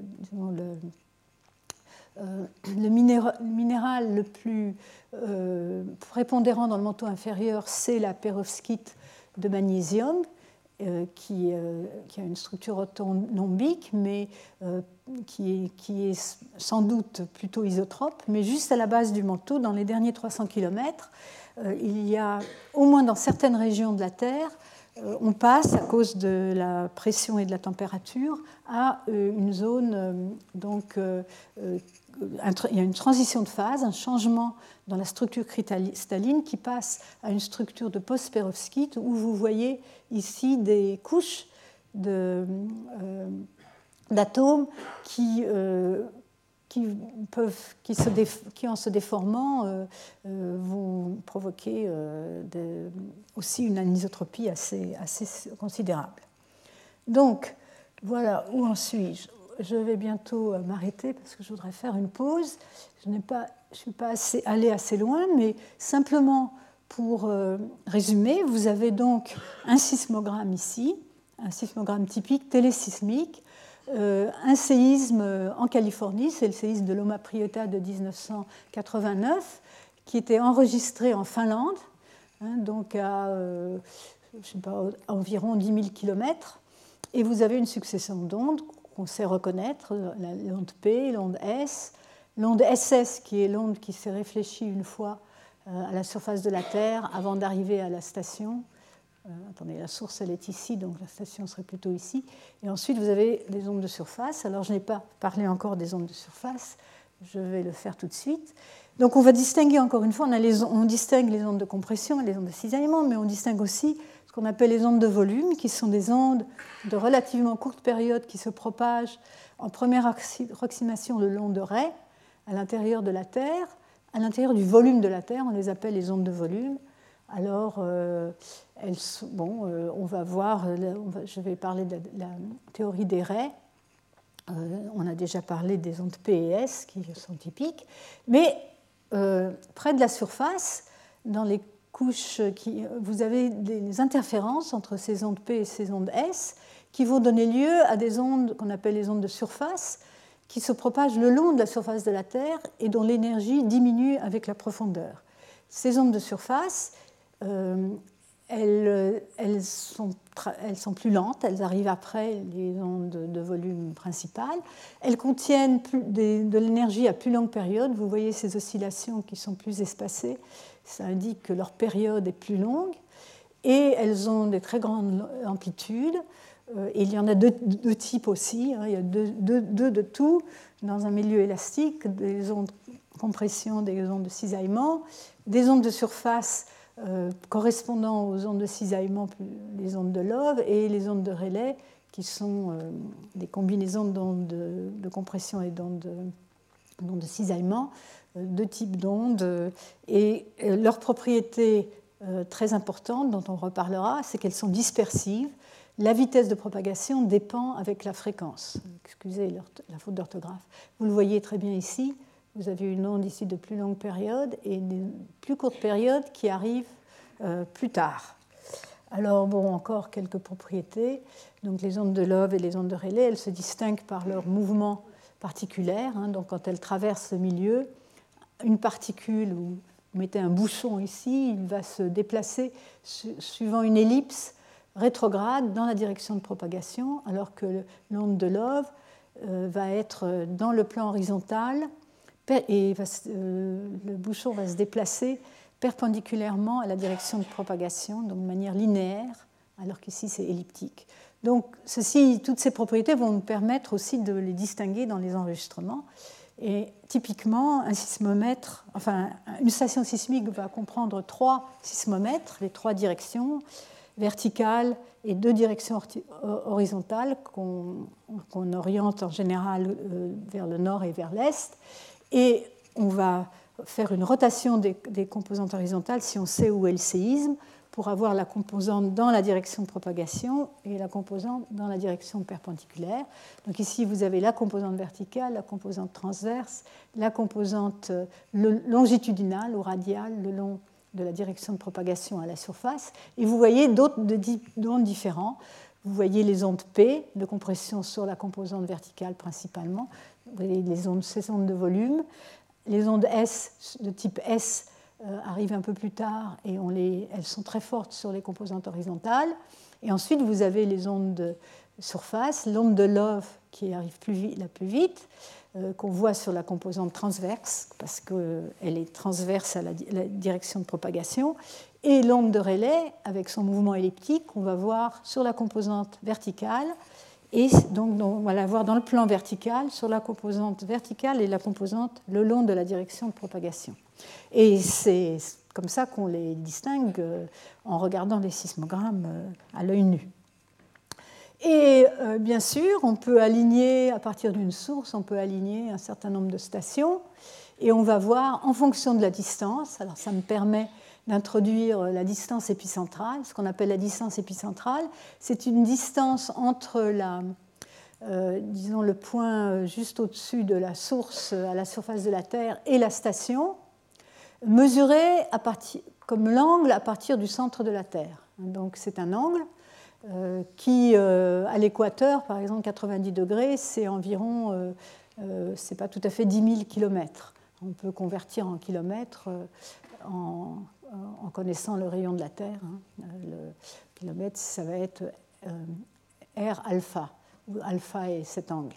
Et donc on peut aligner les sismogrammes qu'on observe dans différentes stations de plus en plus loin du, euh, séisme et on va pouvoir observer ces, euh, les ondes qui arrivent de plus en plus tard, plus vous êtes loin. Hein, on va pouvoir euh, donc les reconnaître et reconnaître leur, temps de propagation et donc en déterminer des tables de temps de propagation. Donc ces ondes, cette succession d'ondes, il, y en a, il y a les ondes directes, hein, les ondes P et les ondes S, et puis il y a toutes les ondes qui se réfléchissent et se réfractent sur les différentes structures à l'intérieur du manteau. Alors encore autre, une dernière avant de faire une pause, une, dernière introduction ici. Euh, le type de fréquence qu'on observe, en, donc en sismologie globale, où on regarde ce qu'on appelle les distances, on regarde à distance télésismique, à distance lointaine. Euh, euh, typiquement, les périodes des ondes qu'on regarde, pour les ondes de volume, c'est autour de 1 seconde pour les ondes de compression, autour de 10 secondes pour les ondes de cisaillement, et ensuite, les ondes de surface couvrent des périodes de 10 secondes jusqu'à euh, quelques, disons, 200 ou 300 secondes. Et ensuite, on va avoir les modes propres dont je vais parler après la pause. Euh, vous voyez ceci remis euh, dans le cadre des autres types d'observations, la sismologie de réflexion donc les, en, en, géophysique appliquée c'est des euh, fréquences plus grandes. Hein. Euh, et euh, ensuite, de l'autre côté, on a le domaine de la déformation crustale, les mesures qu'on fait actuellement, surtout par GPS, hein, par mesure de, disons, on calcule les, les distances entre deux points par GPS et ça permet d'étudier la déformation crustale à l'échelle donc des déplacements de, des plaques, hein, des millimètres ou des centimètres comparés aux échelles sismiques qui sont plutôt du micron. Alors, une dernière euh, explication. Donc, euh, euh, on parlera bien sûr des ondes. On va, les ondes contiennent beaucoup de fréquences. On, va pouvoir séparer les différentes fréquences et obtenir. On va, elles vont être constituées d'une somme sur des ondes monochromatiques d'une seule fréquence. Et bien sûr, euh, les notions importantes, c'est la notion de la période de l'onde et de sa fréquence, donc la période étant l'inverse de la fréquence, et de sa longueur d'onde, hein, qui est euh, le produit de la vitesse, ici c, par la période. Hein, donc une onde, ah, ça c'est une animation en fait, qui a été faite par un de mes anciens étudiants qui montre une onde qui se propage ici, et à un endroit donné, euh, vous avez un mouvement particulier hein, qui est celui euh, qui va correspondre euh, aux différents types, types d'ondes et qui va nous renseigner sur les propriétés du milieu à cet endroit donné. Voilà. Alors, je vais ensuite passer au mode propre, mais je vais faire une petite pause parce que ça fait. Euh, et donc, euh, ah, je vais mettre un film. J'ai un film à montrer. Attendez. Euh, on va passer. voilà. je vais faire une pause de 5 minutes parce qu'en ce temps-là, vous pouvez admirer les reconstructions de mouvements, disons, de plaques et donc de la dérive des continents depuis 400 millions d'années. Euh, je peux prendre une ou deux questions, hein, cinq minutes, euh, mais, des questions uniquement euh, en rapport avec ce que j'ai raconté, si vous en avez. Donc tout ça, c'est tout simple, hein, mais euh, besoin de faire. Oui? Oui Oui ben, ça a été très controversé, mais je crois qu'on arrive maintenant, grâce à la tomographie sismique, euh, à, montrer que vraiment ces panaches existent. Ils sont pas, euh, j'en parlerai plus tard dans mes cours. Je vous montrerai des belles images. Euh,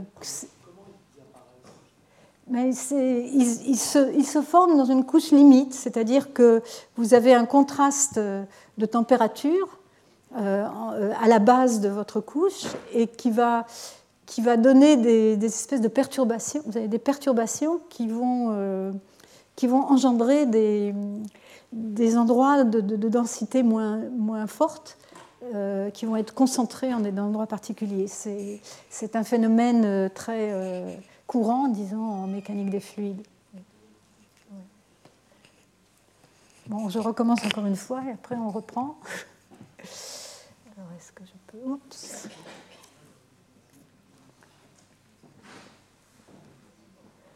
Donc euh, actuellement, on fait des reconstructions de, euh, Vous voyez ici, on voit l'Inde, vous reconnaissez l'Inde qui va, et l'Australie qui vont se mettre en place peu à peu. Euh, L'Amérique du Nord, l'Amérique du Sud, l'Afrique.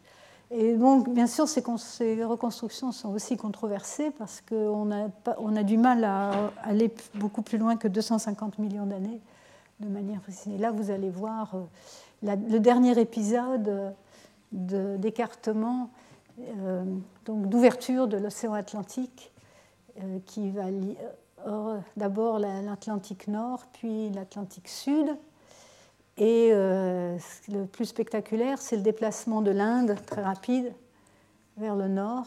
Vous allez voir l'Inde se déplacer très vite vers le nord dans les derniers euh, et, entrer en collision euh, avec l'Eurasie le long de l'Himalaya.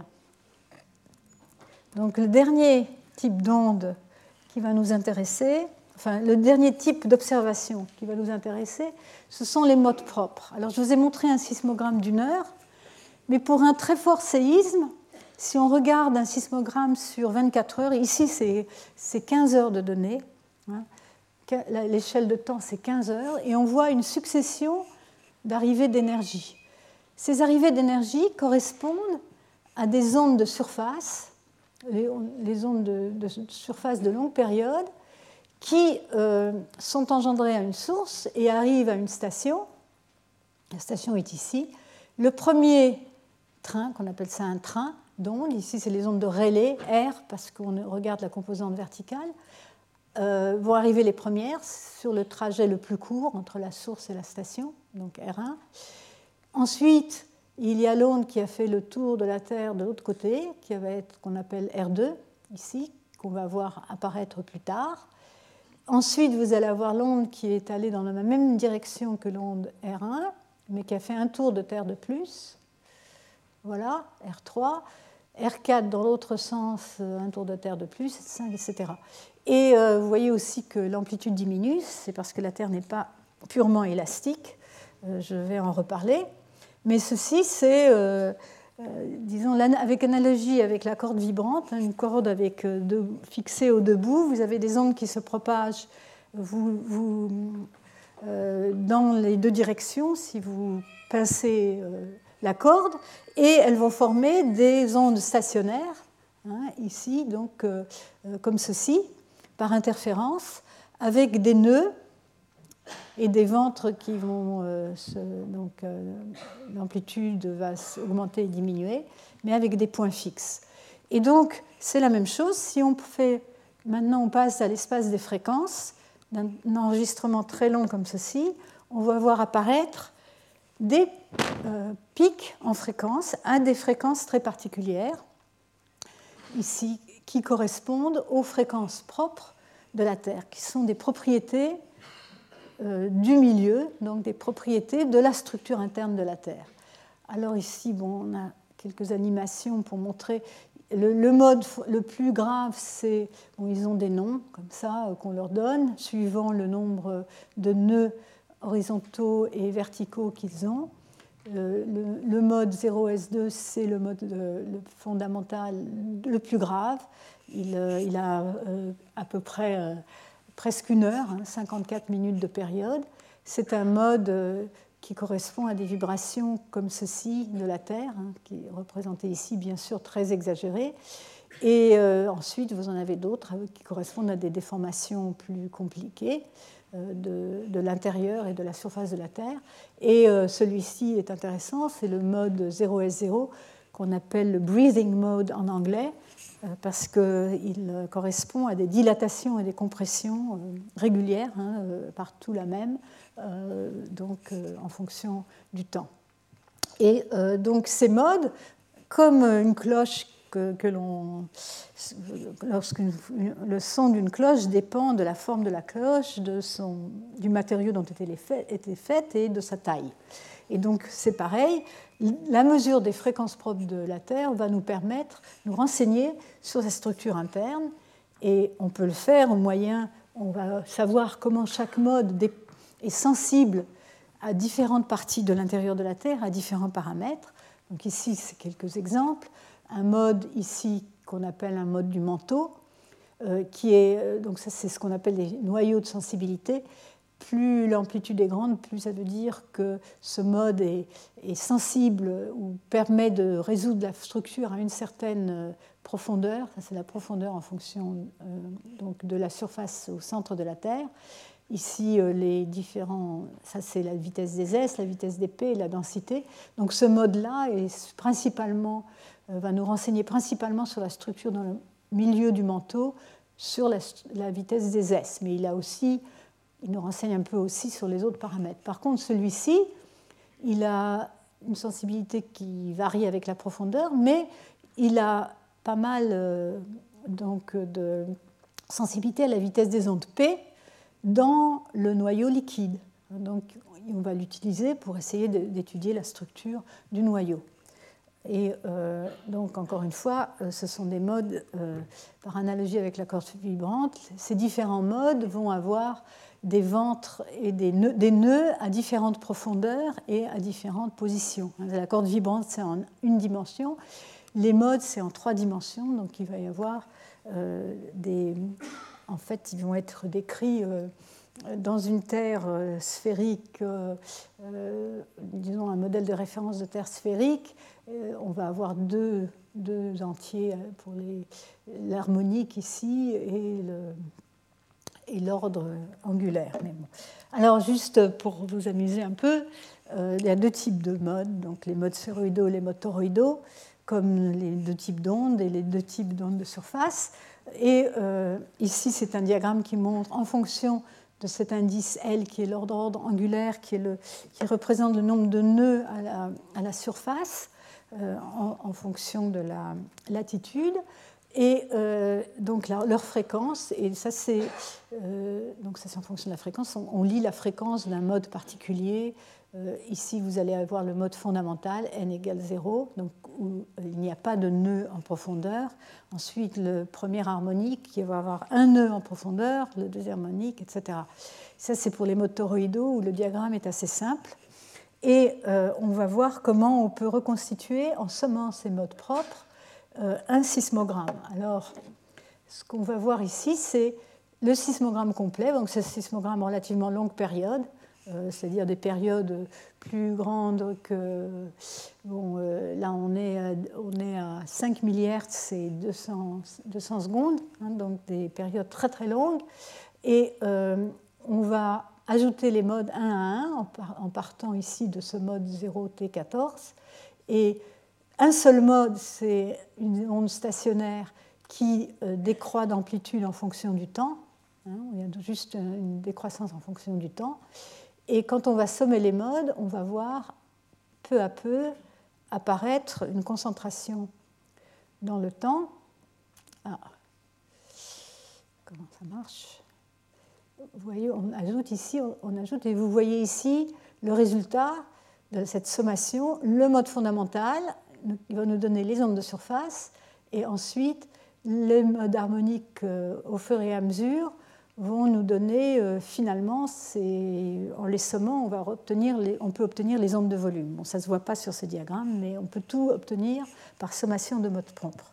Alors pour finir cette partie, il faut quand même dire que les ondes sismiques sont atténuées parce que, le, parce que la Terre n'est pas, euh, n'est pas n'est pas complètement élastique, et heureusement, parce que si elle était complètement élastique, à chaque fois qu'il y a un séisme, on aurait des vibrations, et les vibrations se rajouteraient, on serait tout le temps en train de, euh, de, vibrer. Euh, et donc cette atténuation se mesure par ce qu'on appelle le facteur de qualité, et l'inverse du facteur de qualité, c'est l'énergie élastique perdue au cours d'un cycle. Hein, c'est l'énergie qui est transformée en chaleur par des phénomènes de dissipation euh, donc dans le, au, passage de l'onde dans, les roches.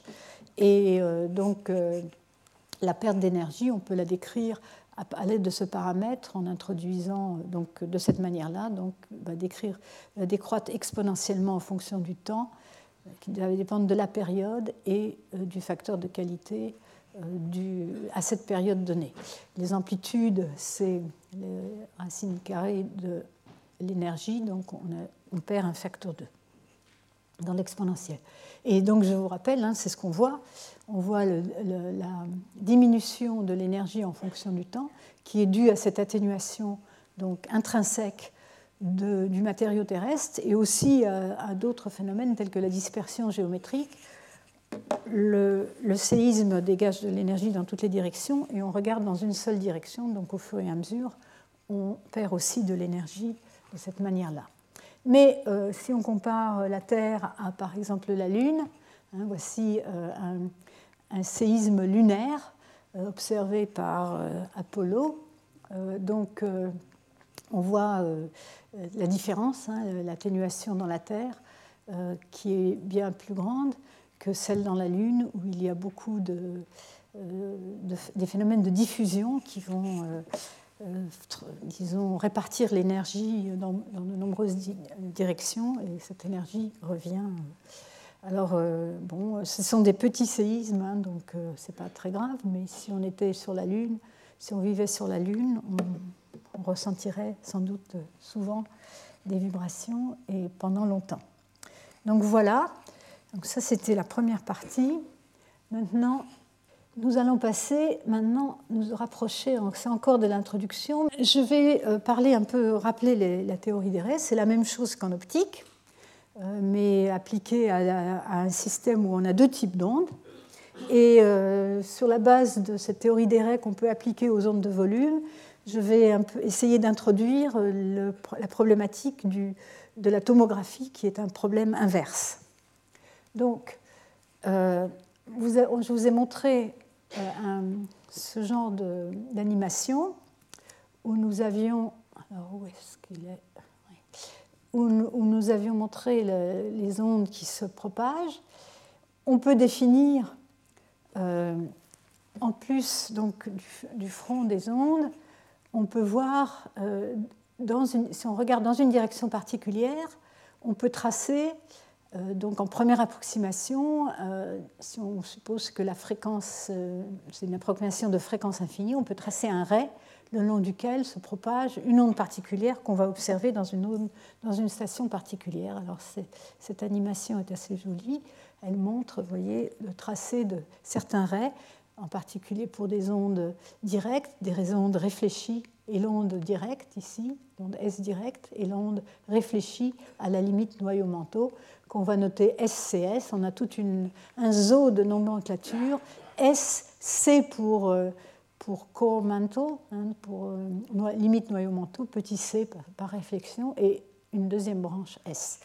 Et donc ces raies euh, vont nous permettre de, disons, de représenter les, disons, le parcours de ces ondes et donc en particulier d'en calculer le temps de propagation, qui est ce qu'on va mesurer, et comparer avec un modèle de référence. Alors, je vous rappelle la loi de Descartes. Si vous avez deux milieux élastiques, hein, en optique, euh, c'est des milieux avec des euh, modules de, euh, réfraction différents, donc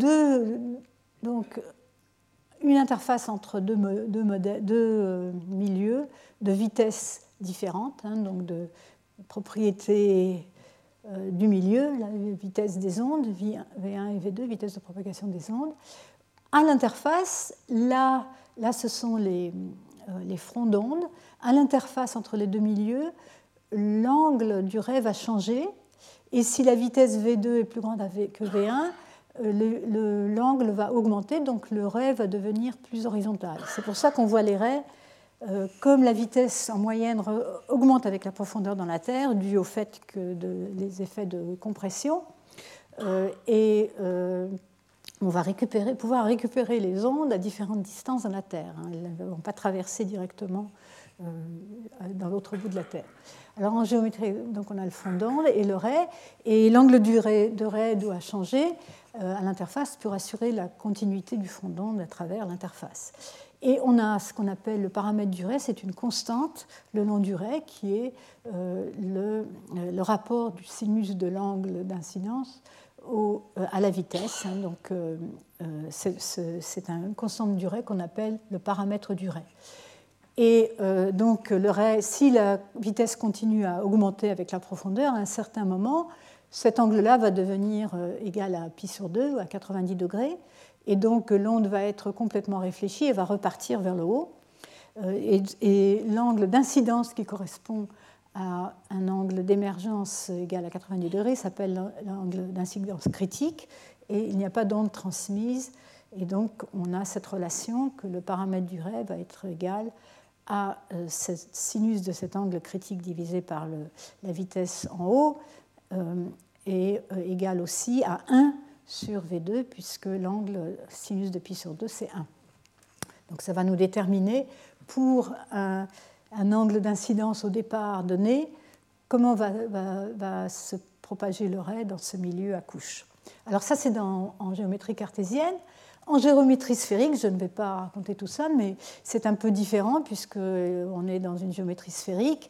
On va introduire les rayons à partir du centre de la Terre et le paramètre du ray est un peu différent. Euh, c'est euh, le rayon euh, à l'endroit donné où on se trouve divisé par la vitesse multiplié par le sinus de l'angle d'incidence, on peut montrer que c'est aussi la dérivée du temps de parcours total par la, distance parcourue. Et bon, là, je laisse ça. Si vous voulez regarder les relations géométriques, on peut démontrer la constance du paramètre à partir de, relations géométriques toutes simples. Alors, les trajets des raies donc, dans la Terre, quand la vitesse augmente avec la profondeur, on va avoir plus on est loin, plus le ray va pénétrer profondément jusqu'à la limite noyau-manteau. Ensuite, il va y avoir des réfractions vers vers le, noyau. Mais si vous avez des discontinuités de structure avec des forts gradients, comme on a donc à 400 km à 660 km, vous allez voir apparaître ce qu'on appelle des triplications, c'est-à-dire des ondes, trois ondes euh, qui vont se suivre de, très près en temps, une qui va correspondre à l'onde qui passe juste au-dessus de la discontinuité, une autre qui est celle qui passe juste au-dessous, et puis l'onde réfléchie sur la discontinuité. Euh, ensuite, bien sûr, euh, vous avez donc les ondes transmises et les ondes réfléchies. Alors les lois de la réflexion, c'est comme en optique, les angles sont les mêmes. Euh, et, mais ce qui est différent, c'est qu'on a la possibilité d'avoir des ondes converties. Donc une onde arrive à une interface sous la forme d'une onde P et elle peut être transmise en onde P, mais aussi être convertie en onde S, elle peut être réfléchie en onde P ou réfléchie en onde S.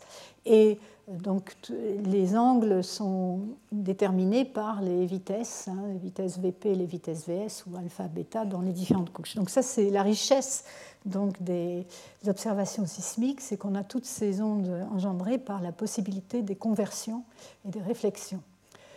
Alors donc euh, dans la Terre, euh, il y a aussi des ondes d'ombre c'est comme ça qu'on a découvert le noyau, que le noyau était liquide.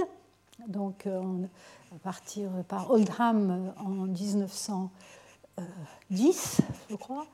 Il y a euh, donc là vous avez des ondes P, hein, donc de plus en plus loin, de plus en plus loin. Ensuite vous allez avoir une onde qui va se diffracter le long de la limite noyau-manteau, qui n'est pas indiquée ici et qui ne, ne peut pas être décrite par la théorie des raies. Mais vous pouvez aussi avoir des ondes plus qui, donc, qui partent euh, à des angles plus, euh, plus verticaux. Et celles-là vont se réfracter euh, dans le noyau. Mais comme la vitesse dans le noyau qui est liquide est, inférieure à la vitesse dans le manteau, disons ici 12 km par seconde en moyenne, 9 km en seconde, par seconde en moyenne ici, les raies vont repartir plus profondément et vont de nouveau dans le noyau externe euh, se recourber et revenir et donc euh, finalement arriver à la station. Vous avez une zone d'ombre hein, qui euh, entre environ 100 et quelques degrés et 140, environ 140 degrés où on n'observe pas d'onde P. Et d'ailleurs, c'est comme ça aussi qu'on a découvert, et il y a aussi des ondes pour les ondes S, puisque les ondes S ne vont pas pénétrer du tout dans le, dans le, dans le noyau externe, puisque les ondes S ne se propagent pas dans les fluides. C'est aussi comme ça qu'on a découvert la graine solide. Euh, c'est Inge Lehmann en 1936 qui a vu des ondes dans la zone d'ombre et qui en a déduit qu'il y avait un corps réfractant euh, il y avait une variation euh, rapide, un gradient rapide dans la vitesse des ondes P quelque part à l'intérieur du noyau. Elle est déterminée à peu près au bon endroit, qui lui a permis de voir des ondes, dans la, des ondes P dans la zone d'ombre. Et ensuite, euh, on a pu ensuite déterminer que cette région était solide. Alors, donc ici, encore une fois, les ondes d'ombre pour les ondes P et les ondes d'ombre pour les ondes S, voilà, qui, elles, ne pénètrent pas dans la graine, mais par, dans, le, dans, le, noyau externe. Par contre, vous pouvez avoir une onde S qui se convertit en onde P et euh, ensuite se reconvertit en onde S ou repart en onde P. Donc, euh, vous pouvez avoir différentes combinaisons. Mais les ondes S pures ne se propagent pas dans le noyau.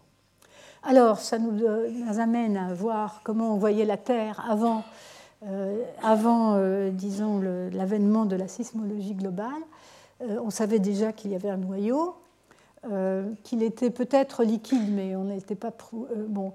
Il a été prouvé en 1910 donc par Oldham par des méthodes sismologiques, et donc un modèle tout simple avec, à part le fait qu'il y avait une région plus dense à l'intérieur, avait déjà été découvert par l'étude des marées. Euh, et donc avec une densité plus grande euh, à l'intérieur, vers le centre. Euh, et, mais donc quelques décennies plus tard, 50, ans, 50 60 ans plus tard, par l'effet de, des études des ondes sismiques combinées avec les expériences en laboratoire pour déterminer la nature des roches, on a, on a eu une vue plus précise de la structure, avec une structure dans le manteau, un manteau supérieur et un manteau inférieur, formé de roches de silicate et un, noyau liquide, externe liquide, solide à l'intérieur, formé principalement de fer, avec, euh, en alliage avec quelques éléments plus légers. Alors, je vais parler un peu des modèles de terre moyens, parce que quand je vous ai présenté la, les principes de la tomographie, vous avez vu qu'on a toujours une référence. Ça peut être un modèle homogène, et on va calculer les temps de propagation dans ce modèle homogène, et on va le comparer avec les observations, et les différences, qui vont être les anomalies de temps de parcours, vont nous renseigner sur l'hétérogénéité à l'intérieur.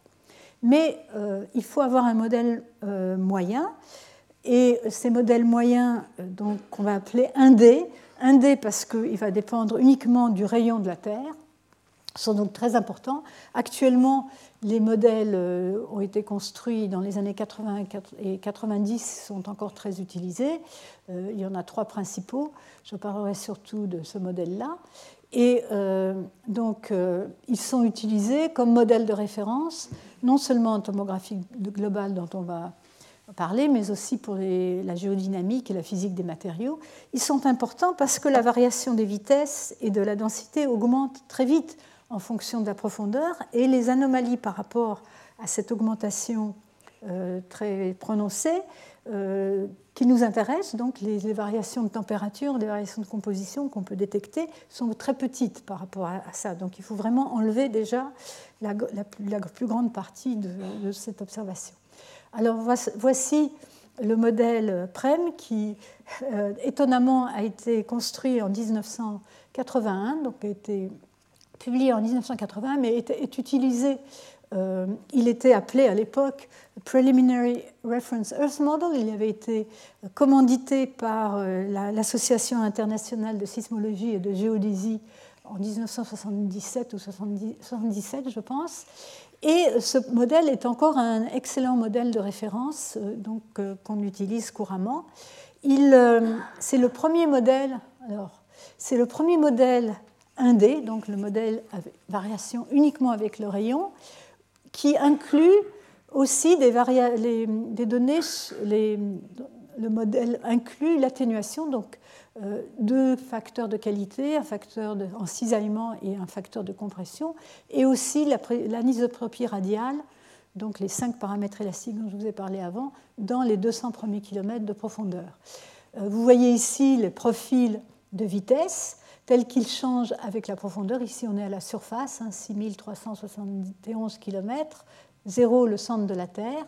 La densité ρ qui augmente avec la profondeur plus ou moins régulièrement avec des sauts correspondant ici à la discontinuité de 660 km et 400 km qui sont des transitions de phase dans la structure cristalline de l'olivine. Et, et ensuite, la densité augmente dans le noyau considérablement parce qu'on passe de silicate, hein, de roche silicate, à du fer qui est très dense. Et elle augmente encore un peu quand on arrive dans la graine solide ici. La vitesse des ondes S, elle augmente aussi dans le manteau. Elle devient zéro dans le noyau liquide et elle se stabilise autour de 3,5 km par seconde dans la graine. Et ensuite, vous avez la vitesse des ondes P qui est plus rapide, mais qui, vous voyez, elle varie quand même d'un facteur 2 entre la surface et la CMB, euh, alors que les anomalies dues euh, à la température et à la composition, c'est des pourcents. Hein. donc, euh, c'est pour ça que ces modèles de référence, c'est très important. Et donc, elle diminue dans le noyau, hein, le, fer à une vitesse de compression plus lente que les silicates, densité plus forte, et elle augmente un peu dans, le, dans la graine qui est solide. Hein, dans les solides, il y a toujours des vitesses plus élevées. Et euh, la graine est aussi faite de, de, fer plus pur que le noyau externe, ce qui explique une partie de l'augmentation de la densité. Euh, donc, euh, ces, ces, modèles, ce modèle-là a été obtenu à partir des, euh, des temps de parcours euh, euh, récoltés dans les bulletins de l'International Seismological Center, j'en reparlerai plus tard, et aussi en combinant avec les mesures de fréquence de mode propre. À l'époque, il y en avait à peu près 1000 de mesurés. et donc, en plus, donc ça, c'est les données sismiques. Ensuite, on a utilisé pour, euh, pour mieux euh, déterminer le profil en particulier en densité, euh, on a utilisé les, données de la masse et du moment d'inertie de la Terre et cette équation, l'équation d'Adams-Williamson, qui permet de relier la densité aux vitesses sismiques. la, la, densité est la moins bien déterminée puisque les temps de propagation des ondes ne sont pas sensibles à la densité il n'y a que les modes propres qui permettent d'avoir directement accès à la densité, au profil de densité moyenne, mais, euh, on ne voit pas beaucoup de détails. Hein. C'est des données de, de, très grande longueur d'onde, on ne voit pas les détails. Pour avoir plus de détails, cette équation qui fait l'hypothèse que la Terre est en équilibre hydrostatique permet de euh, préciser euh, ces profils. Et encore une fois, ce modèle est un excellent modèle de référence. Alors le voici encore une fois ici en couleur. il y a des détails dans le manteau supérieur dont je ne parlerai pas tout de suite, mais je voulais simplement le contraster avec quand on juxtapose ça avec ce qu'on connaît de la propriété des roches, et des matériaux, des minéraux, des, éléments chimiques, euh, on a pu donc euh, déterminer euh, la nature des roches du manteau, qui sont des silicates, donc avec, comme j'ai dit, l'olivine étant le composant principal autour de 50%, et donc des structures qui, cristallines qui changent avec la profondeur sous l'effet de la pression et de la température. Dans le moto inférieur, les structures, c'est des structures de perovskite. Euh, tout ça, c'est euh, dominé par le magnésium, hein, des, silicates de magnésium, mais il y a aussi un peu de fer, d'aluminium, du calcium, etc. Et euh, donc, dans le, dans le, noyau, le noyau est fait, est liquide, le noyau externe, fait essentiellement de fer avec à peu près 10% de en, masse euh, d'éléments plus légers qui, sur lesquels on n'est pas encore d'accord. Ça peut être de l'hydrogène, de l'oxygène, euh, du carbone, euh, du, du, soufre aussi, et la graine solide plus pure. Donc tout ça, ça a été au cours du temps, donc à partir des années 50, où on a pu confronter les premiers modèles euh, moyens de la Terre avec les résultats des expériences de laboratoire à haute pression et haute température. Alors, tout ça, c'est très bien parce que, quand même, on a la chance que la Terre est plus ou moins sphérique et donc euh, un modèle indé est un très bon modèle de référence. Euh, euh, des couches concentriques de rayons constants représentent très bien en première approximation la structure interne de la Terre. Mais ce n'est pas ce qui nous intéresse, puisque ce qui nous intéresse, c'est les écarts. Ça, c'est une vue statique de l'intérieur de la Terre. Nous, ce qui nous intéresse, c'est la dynamique, donc les écarts par rapport à ce modèle de référence. Alors, donc, je vais aborder euh, un peu, j'ai encore euh, des minutes, euh, l'imagerie sismique et je vais l'aborder par l'exemple de la tomographie basée sur les temps de parcours des ondes, P et S, donc des ondes de volume, P et S, télésismiques, donc à grande distance. Je montrerai des résultats de cette tomographie la semaine prochaine, mais encore une fois, je rappelle donc les principes, hein, la couverture, et les croisements. À un endroit donné, on, veut, on, va, on, va, on, va, on va représenter ça en termes de théorie des raies. Et bien sûr, les raies vont être courbées, etc., à l'intérieur de la Terre. Mais ce qui est important, c'est qu'il va falloir avoir le plus possible de raies qui se recoupent partout à l'intérieur. Alors, pourquoi euh, ces temps de parcours C'est le début de la tomographie, donc euh, dans les fins des années 1970. Euh, les temps de parcours sont d'abord faciles à mesurer, les temps de parcours des ondes P. Les, P, c'est les, ondes les premières qui arrivent, donc euh, euh, on les voit très bien au-dessus du bruit. Les ondes S arrivent un peu plus tard, mais sont de plus grande amplitude, donc elles sont déjà dans la coda des ondes P, mais on les peut aussi les mesurer relativement facilement. Notons que jusqu'à la fin des années 70, les enregistrements étaient des enregistrements, ce qu'on appelle analogiques, sur papier ou sur euh, noir de carbone, hein, donc il fallait euh, en mesurer à la main. Maintenant, bien sûr, avec les enregistrements digitaux, on a des méthodes plus sophistiquées. La théorie des restes, comme je vous ai présenté, est très simple à mettre en place et les calculs sont très rapides. Et donc les premiers modèles, euh, c'est que je présenterai plus tard, au niveau régional, au niveau euh, donc, du manteau supérieur, une région particulière, un continent particulier, euh, c'est été développé la même année qu'au niveau global euh, par ces deux études que je présenterai. Donc, dans la Terre, la géométrie est la suivante, hein, des raies courbées entre les sources et les stations. Et donc, euh, donc je vais faire là un peu, c'est un peu dommage parce que c'est à la fin, vous êtes fatigué, mais le temps de parcours de, le t du long du ray hein, va s'écrire comme l'intégrale ou la somme le long du ray des, euh, disons, des, euh, du temps de parcours dans chaque petit endroit ici. Donc si on dénote par ds une une euh, petite longueur infinitésimale le long du ray, et par V0 la euh, vitesse sismique, donc euh, la propriété de la roche ici à cet endroit-là, l'endroit S le long du ray, le temps de parcours va être donc l'intégrale le long de, de ce ray de la longueur divisée par la vitesse. Et on peut l'exprimer aussi en introduisant ce qu'on appelle la lenteur, c'est-à-dire l'inverse de la vitesse. Hein, c'est plus pratique à écrire et ça se somme plus facilement. Donc euh, voilà, donc euh, V0 c'est la vitesse euh, des ondes, ça sera soit P soit S au point S sur le ray, et l'U0 est sa lenteur. Alors le trajet du ray, on a vu, si on connaît le modèle de référence, on va savoir tracer le ray en utilisant la loi de Descartes.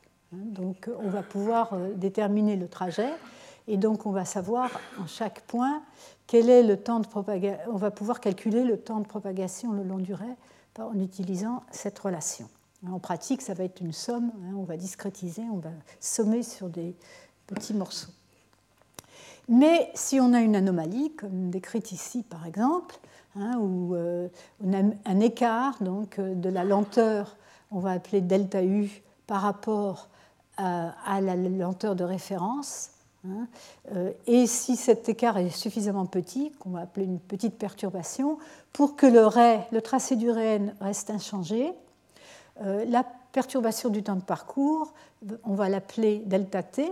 Hein. donc le, temps va être t plus delta t plutôt que t, et on va pas voir la relier à cette perturbation de lenteur, ça va être la somme le long du ray qui n'a pas changé de cette perturbation ds. Hein, c'est-à-dire euh, comme la perturbation en hauteur, c'est moins la perturbation en vitesse divisée par la vitesse au carré, hein, c'est des dérivés, d de u sur d de v, c'est moins 1 sur v au carré, euh, on peut l'écrire ainsi, delta u ds, ou moins 1 ds, ou moins 1 sur v0, delta v sur v0 ds, je fais apparaître ce que je vais appeler l'anomalie relative de la vitesse. Hein. c'est l'anomalie absolue delta V divisé par la vitesse de référence. C'est une quantité qui n'a pas de, qui n'a pas de dimension, c'est pratique à utiliser et on va, on va la, euh, déterminer en pourcentage. On va parler de pourcentage. Donc euh, voilà, alors après, bien sûr, il va falloir paramétriser le modèle. Il va falloir définir comment on va paramétriser le modèle. Alors ici, on a choisi des blocs. Hein, donc on a des blocs dans lesquels la vitesse est constante. Hein, c'est pour simplement illustrer la construction de ce problème. Euh, donc si on appelle euh, donc, si la vitesse relative, la perturbation relative de la vitesse dans le bloc J, alors ici c'est le bloc J, donc ici j'ai une perturbation, si je l'appelle euh, delta V sur V0 indexé par J, je vais pouvoir écrire le, le temps de parcours est perturbé sur ce trait-là, euh, sur ce trajet-là qui est le, qui est le ray I. Donc j'ai un ray I qui traverse des blocs J. C'est la somme sur tous ces blocs des perturbations, et donc ça va être la somme sur, si j'ai n blocs, ça va être une somme de J égale 1 à n, de la perturbation dans ce bloc multipliée par cette quantité-là, qui est la longueur parcourue dans le bloc Dans le bloc J par le, trajet I, par le ray I, LIJ divisé par la vitesse dans ce bloc. Hein, donc ça, c'est une quantité connue, hein, je l'appelle GIJ, euh, qui est euh, donc euh, ça transformé, puisque la vitesse est constante dans le bloc, je peux remplacer ds par la longueur dans le bloc, et la vitesse, c'est la vitesse constante, ça me donne ça. Donc je peux écrire ça sous cette forme. Hein, et donc, euh, voilà, LIJ est la distance parcourue par le ray I dans le bloc J, V0J est la vitesse de référence dans le bloc J. Là, je réécris la même chose. Euh, et donc, je vais pouvoir mettre cette équation sous cette forme, où, attendez, je vais mettre ici, où je vais mettre toutes les observations. Donc, dans chaque station, j'ai une observation d'anomalie de temps d'arrivée dans un vecteur hein, que je vais appeler delta D ça va être mon vecteur de données, c'est ce que j'observe. Ce sont les perturbations par rapport au modèle de référence mesurées hein, dans ces stations. Et euh, donc de l'autre côté, je vais avoir les perturbations de vitesse dans, chaque bloc que je vais aussi mettre sous la forme d'un vecteur. Hein. je vais les, les, indexer par cet index J et je vais les mettre sous la forme d'un vecteur. Ça va être le vecteur de modèle, les perturbations en vitesse. Donc je vais avoir une relation entre les perturbations du modèle par rapport au modèle de référence dont je suis partie et les données à travers cette euh, relation G, euh, ces quantités G qui forment une matrice euh, que je connais, hein, si je connais le modèle de référence. Et donc, en fait, ce qu'on cherche à résoudre, hein, sous forme mathématique, c'est ce que je vous ai expliqué sous forme graphique avant, on cherche à résoudre ce qu'on appelle un problème inverse, Étant donné un ensemble de mesures de perturbation de temps de parcours, delta t ici ou delta d là, euh, n, j'en ai n, déterminer les perturbations de vitesse, alors je me suis trompée, ça, ça devrait être un m pour être cohérent, déterminer les perturbations de vitesse dans un modèle à trois dimensions de la Terre, paramétrisé en blocs, euh, des blocs euh, indexés par les indices 1 jusqu'à m. Donc on connaît d, mais on cherche à déterminer m. Alors, j'ai réécrit ça ici. Et donc, euh, une solution typique de ce problème, on a donc ici un vecteur, une matrice, un vecteur. La matrice, malheureusement, elle a pour dimension m et n. m et n ne sont pas les mêmes. On n'a pas toujours le même, on n'a pas le même nombre de raies que le nombre de, blocs. Hein. Euh, en général, on, préfère d'ailleurs avoir plus de données que le nombre de blocs à déterminer, ce qu'on va appeler un système surdéterminé. On va pouvoir résoudre ça par moindre carré. On écrit, on va prendre la transposée de la matrice et la mettre euh, dans les deux membres, et ça va nous faire intervenir une matrice carrée cette fois-ci, qui va être de dimension le nombre de blocs par le nombre de blocs. Hein. Cette matrice, on la connaît, et si euh, c'est une matrice carrée, donc on sait inverser une matrice carrée, si elle est inversible, la solution qu'on va obtenir, qu'on appelle la solution des moindres carrés, euh, on va obtenir une solution. Donc on va obtenir un modèle de vitesse, un modèle de perturbation de vitesse en appliquant cette formule.